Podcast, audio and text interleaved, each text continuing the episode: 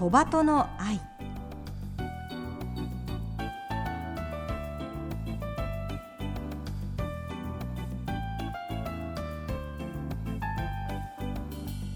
小鳩の愛ポッドキャストまたはラジオクラウドでお聞きの皆さんこんにちは。日本テレビアナウンサー杉野真美です。目の不自由な方が安心して街を歩ける社会を目指してこの番組では視覚障害者も晴眼者も共に役立つ情報話題をお届けしています。ラジオ日本では毎週土曜午前8時15分から KNB ラジオでは毎週日曜午前7時15分から15分番組として放送しています。このポッドキャストではゲストの方へのインタビュー部分のみ抜粋してお送りします。本放送と合わせてこちらのポッドキャストもどうぞお楽しみください。それでは小鳩の愛ポッドキャスト今週もスタートです。今月お届けしているのは新コーナー杉野の部屋。私が今聞きたいこと会いたい方をテーマにゲストをお迎えしてじっくりお話を聞くコーナーです。仕事、家事、子育てなど皆さん毎日忙しくされていると思いますが目の不自由な方は日々どのように暮らしていらっしゃるんでしょうか？3週目の今日も一人の視覚障害の女性を迎えてお話を伺います。ゲストは都内に住む寺部よし子さん。高校生の時に網膜色素変性症と診断されました。視野狭窄などの症状が進み35歳の時にそれまでの仕事を辞めて盲学校へ。アンママッサージ指圧師鍼灸師の免許を取得し現在はヘルスキーパーとして働いていらっしゃいます。さあそれではあのここからはよしこさんちょっとプライベートの面もお伺いしたいなと思うんですが、はい、ご主人とお子さんが2人いらっしゃって、はい、4人家族でいらっしゃいますよね、ね。はい、まずじゃあご主人との出会い出会いですね。ずいぶん前ですね。ちょっと思い出せとまあ言い。つつもあの盲学校のその、はい、あの理療科に私はいて彼は保健理療科って言って、マッサージのみだけを専攻する科で科は違ったんですけど、同じあのそういう盲学校のあの家庭の中であの私は音楽業界で音楽好きでしたし、はい、それ彼も音楽が好きっていうところであの学年は違ったんですけど、はい、そういう共通項があって、はい、仲がちょっとっていう感じで、なった感じです。出会いは盲学校だったんですね。そうですね。はい、そうなんです。ご主人は視覚どんな障害を？そうなんですやっぱり彼は、えっ、ー、と病名は黄斑低形成っていうものなんですけども、はい、やっぱり弱視ですね。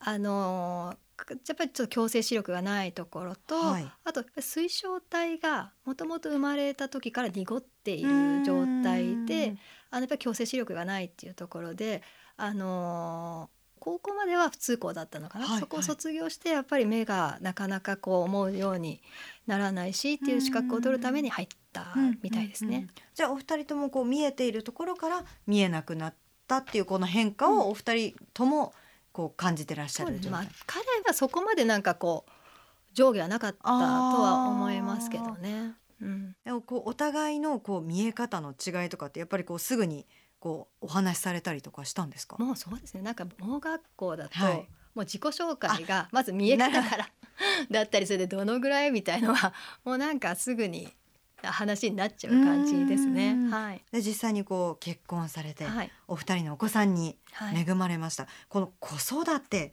結婚生活っていうのはどうですか？どんなこう大変さですとか、どんなところで逆にこうチームワークというのが生まれるんでしょうか？そうですね。もう皆さんあるあるかもしれないですけれども、はい。はい、やっぱりこうお互いできることできないことっていうことが、奥さんだからこれやって旦那さんだからこれやってっていうのを全くなくして、うんうんうん、あなたはこれができるあなたはできないっていうのをもできることできないこと。なのでうちの夫ははい。結構料理もすれば何もするっていうのもありますし、はい。私は私でできることをあのやるっていうことのうん。もうなんかお父さんお母さんがごちゃ混ぜにはなってはいますね。なのでなんか子供たちあれ今日パパご飯作ってんの？あれ今日ママご飯なの？みたいな感じだしうんなんかこう全部、まあ、チームとして一家でやっていくっていう感じですね。お父さんの役お母さん役みたいなあんまないかな。っていう感じ。でも常にこう臨機応変にそうですね。できることできないことを言い合いながらこうやっていくそうですね。そうですね。あの妊娠した頃というのはよしこさんどんな体の変化ですとか？妊娠出産は、はいあのどまあ私の眼質もあるかもしれないですけど、妊娠出産で本当にこう目が進んじゃうんですよあ病気が。そうなんですねそうなんです。なのであのなんでか理由はわからないですけどやっぱり結構そういう話は女性陣の中ではよくあるあるで。あそうなんですか、はい、でやっぱりこう妊娠している時もまずあのエコーをよくお腹のはいはい。状態を産婦人科行くと、うんまあ、それはもうもちろん見えないですし、はい。あとやっぱり私また高齢出産もあったのと、三はい。十何歳の時に8です三十八歳の時にはい、い一人目のお子さん。そうですそうですであのもう心配だしあとやっぱり私の目の方はうん。遺伝子の問題もあるので、はい。これがこの子に引き継がれていくのかなっていう心配もありつつの出産でもあったので、でもやっぱり私もそうですけど、まあ、病気はあれどうん。やっぱりだからこそ楽しいこともあるしうん。だからこそ知り合えたこともあるので、うんこうみんながハッピーであればこの子もハッピーになるだろう、うん。それ何かあったとしても私たちはその目の悪い先輩だから なんか一緒に乗り越えられるよっていう気持ちもあって、ね。うん。あのもういろんな不安はありましたけど、うんうんうんよし進もうみたいな形では行きました。ただ、はい。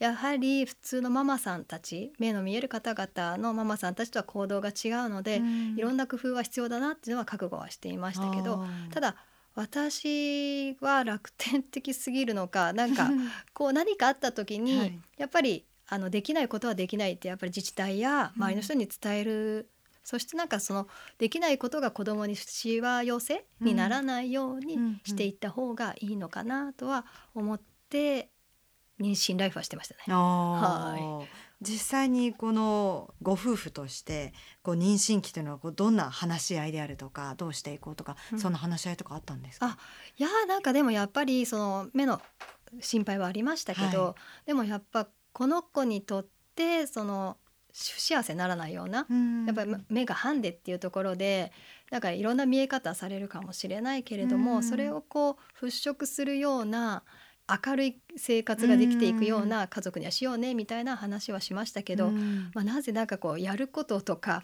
目が見えないながらに通院なんか妊娠出産なのではい。バタバタと過ぎていきそうなんですよ。なのでその行事がやその何かがやってくるであろうことを考え払拭する方が大変だったかなっていう感じですね。そうですね。かこうお腹がこう大きくなっていく中でのなんかこう大変さとか不安さみたいのってありましたか？私ねつわり軽かったんですよ。あそうなんですか。そうなんです。つわりが軽かったんで、あのただなんかあのドラッグストアに行って、はよくなんかこうサプリを買ったりとか、まあ、そうういう買い物ね、はい。ありますよね。いろいろこう、はい。その妊娠期の、はい。ただ私たちって買い物にすぐ行けないんですよ。うん。なんかその行くまでがなかなか見づらかったりとかもするので、はい。ただ私その時期にガイドヘルパーさんっていうサービスがあるの知らなかったんですよ。そうなんですね今日ねそう今日、はい。あのこのスタジオ来る時はい。に来てもらったんです、はい。それを知らなくはてい。すごい買い物行くどうしようどうしようってやっぱりすごい悩んではいたんですけど、そういうこうやっぱり支援サービスがあるっていうものがあのちゃんと使っていればあんなに悩まなくて済んだかなとかあとやっぱりこうあと病院にあの毎回こう検診があるんですけど、はい。私は移動がしんどいので2人目を産む時ははい。もう、あの結構見えなかったんで、はい。その時は上の子が私をあ 手引きをしてあそうなんです。はい。あのこう検診に連れてってくれたみたいなところもあって。お子さんがね14歳と7歳ってことだから。だから7 7歳歳。そうなんです。そうだから小学校、ね男の子でお兄ちゃんが。そうそうそう。7歳の子が私を手を引っ張っていくっていう図になりますけどそうですか、まあちょっとこうねちょっと7歳荷が重いねって思うんですけど、うんうんまあでもお兄ちゃんらしくママここにエコーで映ってるよとかあそういう風にして教えてくれて、はい、してましたけどでもそういうこう支援のガイドヘルパーさんっていうのがあると、まあ、ついてきて私嬉しかったですけど、うん。まあ、そういうこう支援をよく知っているともうちょっと心配なく妊娠出産になったのかななんて振り返れば思ったりもしますね。遠い昔ですけどね。でもね、はい。あのお腹が大きい状態でやっぱりこう歩いてると自分よりねお腹が前にありますよね。やっぱそこの怖さと言いますあかもうやっぱり怖かったですね。うん。あのベビーカーって私よりも大いに前が前じゃなそうでいですか。すね。だから階段とか急に階段あるってわからないはい。じゃないですか見えてないと。はい。だから落っこっちゃうよねってなるからなるべくちょっとベビーカーは一周目はねまだちょっと見えていたので、はいはい。なんとかやってたかな？うん。でも二周目はもう全然無理なので常に抱っこ紐。でなるほど。白状をもう遠くにつくっていう。なるほど。自分よりだいぶ前で白状をついですね。てこう自分よりちょっと前にいる赤ちゃんを守るっていう。妊娠してる時もやっぱりお腹出ちゃってるので、はいはい。常にやっぱり手でお腹を押さえてたかな？なんかちょっとカバーしながらうん白状で歩くっていうようなスタイルですね。なるほど。そういったこう工夫といいますかね。ちょっと不安を感じながらもうん。無事出産されて、ね。お子さんをこう初めて抱えた時にわかるんですかね。そうですね。どんな感覚でしたいやか私がやっぱりこう目で見るのが、はい。その子供がどのぐらい大きくなっているかって、うん。エコーもわからなかったりもですよねするので、はい。やっぱり抱っこした時の感覚が一番あ本当にお腹の中で育ってて大きくなったんだっていうのをすごくこう抱っこした時に感じましたよね。ね見えないからこそ初めてお子さんを抱っこした時の感覚に感動したというよしこさん。不安もあったからこそその瞬間の喜びはひとしおだったと思います。さてお子さんを産んだ後も見えない中での育児の苦労工夫がたくさんあったということでよしこさんにいくつか挙げていただきました。小さい頃大変だったことをはい教えていただけますか、はい、あのまず出産してすぐに授乳になるんですけど、うん。その授乳する時は乳首が見えない。